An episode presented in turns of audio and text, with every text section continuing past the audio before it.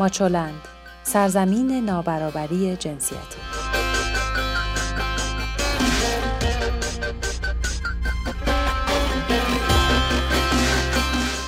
سلام شما شنونده 114 همین خبرنامه هفتگی ماچولند هستید. من سبا هستم میزبان همیشگی شما و این هشتمین خبرنامه در سال 98 با مرور اخبار حوزه زنان و برابری جنسیتی از 14 تا 20 اردیبهشت ماهه این هفته غیر از نگاهی به فعالیت های معاون امور زنان حسن روحانی به وضعیت اشتغال زنان هم می‌پردازیم و مثل همیشه در پایان به سراغ ورزش زنان خواهیم رفت. قبل از اینکه به سراغ خبرها بریم یادآوری کنم که این خبرها رو می‌تونید هر هفته در شبکه های اجتماعی ماچولند کانال ماهواره توشه و هم از طریق رادیو رنگین کمان دنبال کنید. با ما تماس بگیرید و پیشنهاداتتون رو برای بهتر شدن ماچو نیوز با ما در میون بذارید.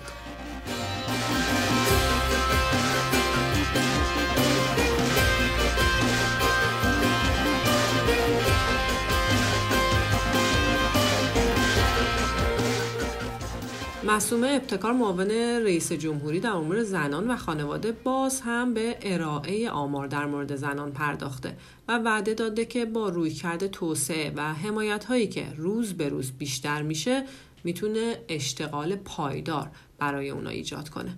به گفته ابتکار زنان 75 درصد صنایع دستی ایران رو تولید می‌کنند که از نظر زیبایی شناختی ایران در دنیا زبان زده.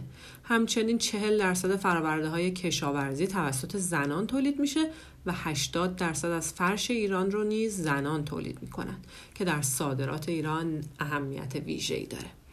این آمار در حالی منتشر شد که در هفته گذشته در روز جهانی کارگر اعلام شد که بخش عمده ای از زنان در بازارهای غیر رسمی فعالیت می کنند و از حقوق کار بی بهرن. از سال 1388 که قوه قضاییه لایحه حمایت از حقوق کودکان و نوجوانان رو به هیئت دولت فرستاد هنوز این لایحه به سرانجام نرسیده و حالا معاون امور زنان و خانواده ریاست جمهوری در توییتی از شورای نگهبان و مجلس شورای اسلامی تقاضا کرده تا به این انتظار دردناک برای تصویب لایحه حمایت از کودکان و نوجوانان پایان بده. ابتکار این توییت رو پس از شنیدن اخباری مبنی بر کودک آزاری در ارومیه منتشر کرد. ستایش پنج ساله به بیمارستان امام خمینی ارومیه منتقل شد و لایحه حمایت از کودکان و نوجوانان در انتظار نظر شورای نگهبان و تصویب در مجلس شورای اسلامی است. مجمع زنان اصلاح طلب نیز اعلام کرد که در چارچوب تصمیمات شورای عالی در انتخابات شرکت می‌کنه. به گفته زهرا شجاعی دبیر کل مجمع زنان اصلاح طلب هدف اصلی مجمع زنان توانمندسازی، آموزش و کادرسازی است و در مراحل انتخابات و ورود به قدرت بر اساس اصل شایسته سالاری و در چارچوب تصمیمات شورای عالی سیاستگذاری اصلاح طلبان عمل خواهد کرد.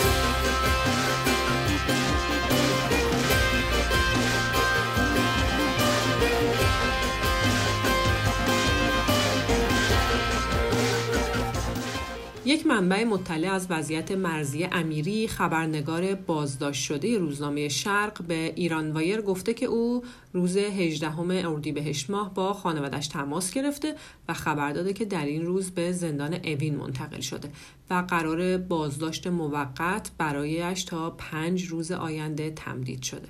به گفته این منبع آگاه هنوز مشخص نیست که از زمان بازداشت این روزنامه‌نگار در کجا نگهداری شده، اتهامش چیست و چه نهادهایی مسئول بازداشت اون هستند.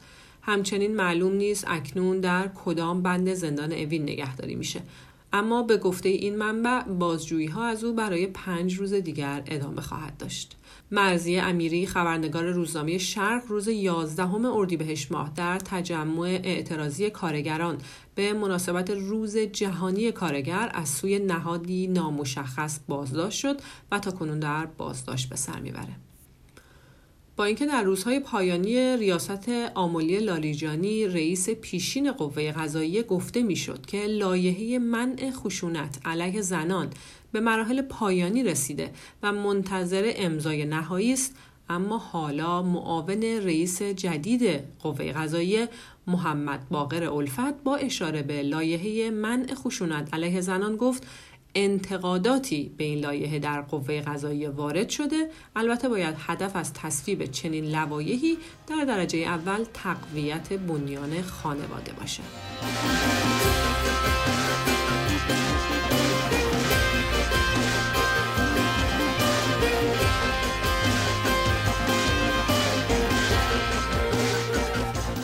بالاخره بعد از سالها وعده و وعید مدیر کل تامین اجتماعی غرب تهران خبرهایی از بیمه زنان خانهدار داد و گفت زنان خانهدار از 18 تا 50 سالگی در صورت تمایل می‌تونن به نزدیکترین شعبه محل سکونت خودشون مراجعه کنن و درخواست بیمه کنن. ناهید هیدری گفته که نرخ حق بیمه زنان خانهدار از 12 تا 18 درصد بسته به نوع خدمات برای این گروه متفاوته که می‌تونن یکی از اونها رو انتخاب کنن. خدماتی که با نرخ 12 درصد ارائه میشه شامل خدمات بازنشستگی و فوت بعد از بازنشستگی است. خدمات با نرخ 14 درصد شامل خدمات بازنشستگی، فوت قبل و بعد از بازنشستگی است و کاملترین خدمت هم بیمه 18 درصدی است که بازنشستگی قبل و بعد فوت و از کار افتادگی رو شامل میشه و زنان خاندار اهم از متأهل مجرد می‌تونن خودشونو بیمه کنن. اما نکته مهم بیمه زنان خاندار مبلغیه که این زنان باید ماهانه بپردازند پایه اولیه پرداخت حق بیمه برای نرخ 12 درصد 180 هزار تومن برای نرخ 18 درصد 250 هزار تومنه. و البته این مبلغ غیر از خدمات درمانی است و سرانه درمان نیز به اون اضافه میشه. سرانه درمان امسال هنوز مشخص نشده اما سال قبل حدود 40 هزار تومن بود. حالا سوال بی پاسخ ما اینجاست که زن خاندار ایرانی چگونه می‌تونه لاقل ماهانه 250 هزار تومن حق بیمه بپردازه؟ خبر بعد این که رئیس دانشگاه صنعتی شریف اعلام کرد که این دانشگاه در حال حاضر 470 عضو هیئت علمی داره که 30 تا 35 درصد از این تعداد رو زنان تشکیل میدن. محمود فتوحی فیروزآباد با اشاره به جذب اعضای هیئت علمی زن گفته چارچوب و قوانین اصلی مد نظر دانشگاه توانایی علمی فرده نه جنسیت بنابراین اگرچه دانشگاه به دنبال جذب اعضای هیئت علمی زنه اما اولویت جذب با افراد دارای مشخصات و شرایط لازم دانشگاهه اما خبرگزاری ایلنا در گزارشی به دنبال پاسخ این پرسش برآمده که چرا دو میلیون زن در حاشیه های پرخطر اقتصاد نان در میآورند. به گزارش ایلنا نرخ مشارکت اقتصادی زنان در ایران حدود 12 درصده عددی که به گفته همه کارشناسا و حتی مقامات رسمی قابل قبول نیست و به شدت پایینه. پایین بودن میزان مشارکت اقتصادی زنان وقتی بیشتر خودشون نشون میده که دو مسئله رو در نظر بگیریم. اول اینکه بر اساس اطلاعات مرکز ملی آمار نرخ مشارکت اقتصادی زنان در سال 95 نیز همین 12 درصد بود. یعنی بعد از گذشت دو سال آمار رسمی مشارکت زنان تغییر محسوسی نکرده. و دوم اینکه میانگین مشارکت اقتصادی زنان خاور میانه 22 درصده. یعنی زنان ایرانی 10 درصد کمتر از زنان خاور میانه ای مشارکت اقتصادی دارند. اینو در نظر بگیریم که مبنای مقایسه ما کشورهای خاور میان است نه کشورهای توسعه یافته که در اغلب اونها نرخ مشارکت اقتصادی زنان بالای 50 یا 60 درصده.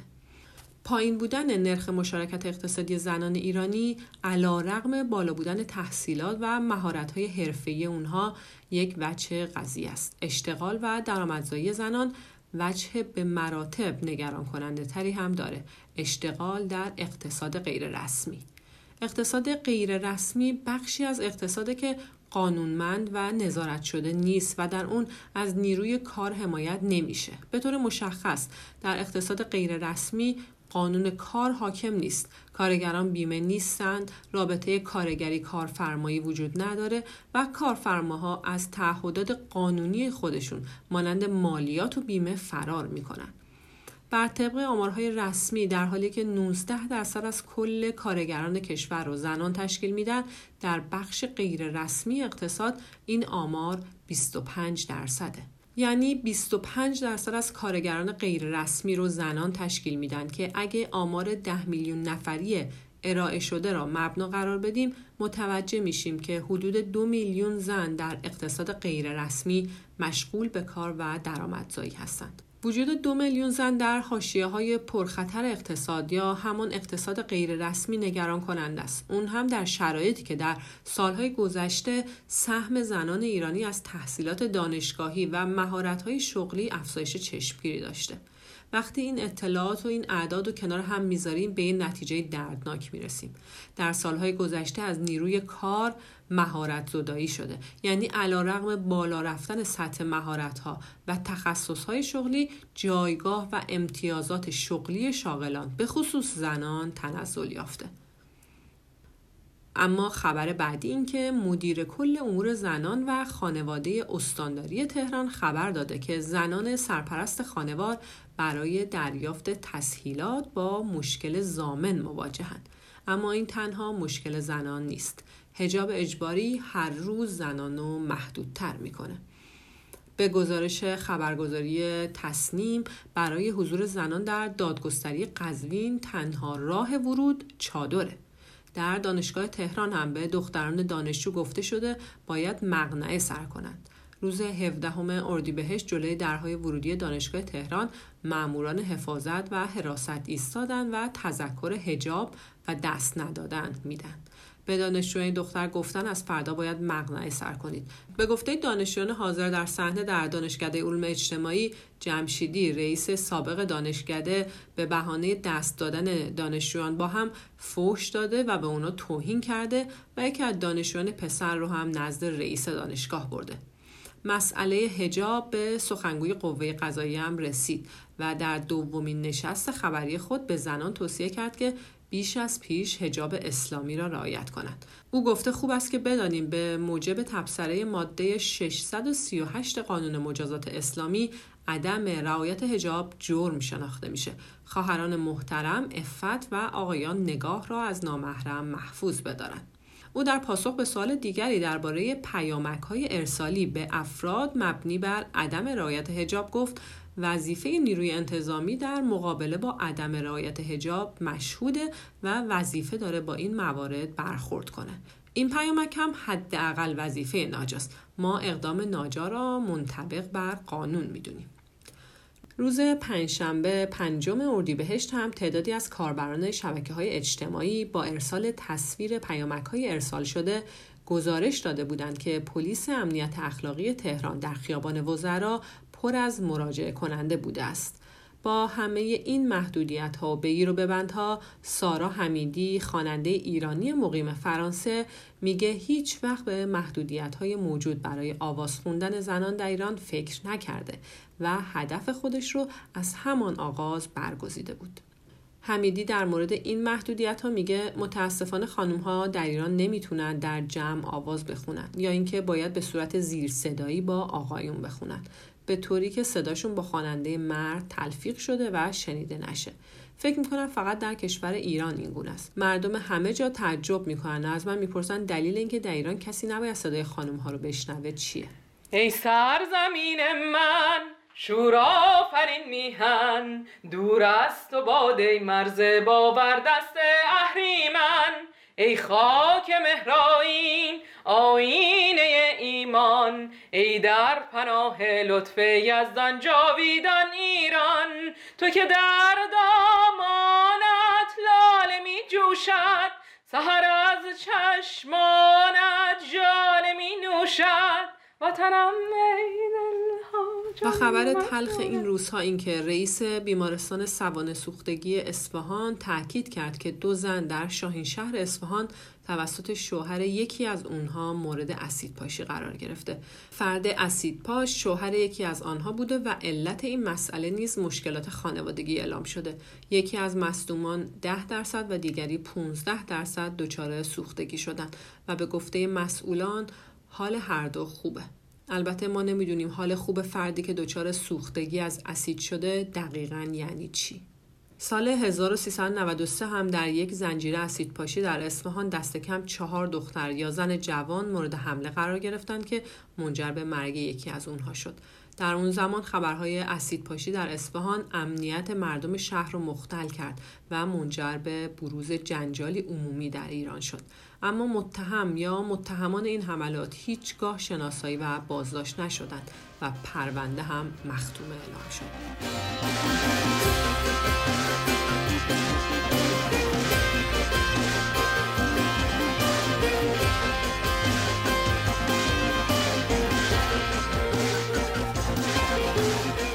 اما خبرهای ورزشی رو با فوتبال آغاز می‌کنیم مجمع هیئت فوتبال خراسان رضوی صبح پنجشنبه با حضور رئیس فدراسیون فوتبال برگزار شد و شهناز رمارم تنها زن حاضر در انتخابات برای اولین بار در تاریخ فوتبال ایران با کسب 17 رأی از 43 رأی در جایگاه دوم آرا ایستاد.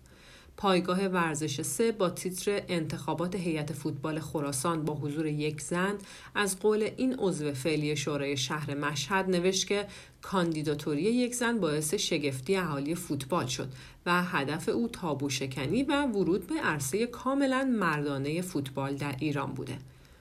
38 نفر از دارندگان حق رأی که عموما رؤسای هیئت‌های فوتبال شهرستان ها هستند مرد بودند و تنها پنج زن حق رأی داشتند. نرگس زینتی سرپرست تیم فوتبال دختران سپیدار مازندران. به ایسنا گفته که روز یک شنبه به محض اینکه سوت پایان بازی رو زدن یکی از بازیکنانمان بیهوش شد. او را بغل کردیم و به رختکن بردیم. پزشکمان کنارش بود و هر کاری کرد جواب نداد. به همین دلیل مجبور شدیم او و یکی دیگر از بازیکنان رو با آمبولانس به بیمارستان ببریم. در خوابگاه هم یکی دیگر بازیکن از هوش رفت و مجبور شدیم او را هم بلا فاصله به بیمارستان منتقل کنیم این توضیحات نرگس زینتی در مورد اتفاقاتی است که در جریان مسابقات لیگ فوتبال زنان ایران رخ داد در جریان بازی دو تیم پارس جنوبی بوشهر و سپیدار مازندران در هفته چهاردهم لیگ برتر دو بازیکن تیم دختران سپیدار مازندران از هوش رفتند. سرپرست این تیم مدعی شده که وقتی بازیکنان را به بیمارستان بردند پرسنل بیمارستان می‌گفتند این دخترها مگر چه کار کردند که به این شدت دچار گرم و زدگی شدند؟ و وقتی فهمیدن اونها 90 دقیقه فوتبال بازی کردن همه متعجب شدن که مگر کسی ساعت ده صبح هم فوتبال بازی می‌کند. و آخرین خبر این که ملی پوش بسکتبال زنان که در باشگاه های غرب آسیا به عنوان بهترین شوتزن سه امتیازی انتخاب شد معتقد است که ترس بسکتبالیست های ایرانی از حریفان خارجی ریخته و با اعتماد به نفس بالایی وارد مسابقات می شوند. این بود اخبار این هفته تا هفته آینده و ماچو نیوزی دیگه شاد و تندرست باشید ویدیوها، مقاله ها و خبرنامه هفتگی ماچولن را در وبسایت ماچولن به آدرس ماچولن نقطه نت شبکه های اجتماعی یا کانال ماهواره توشه پیدا کنید.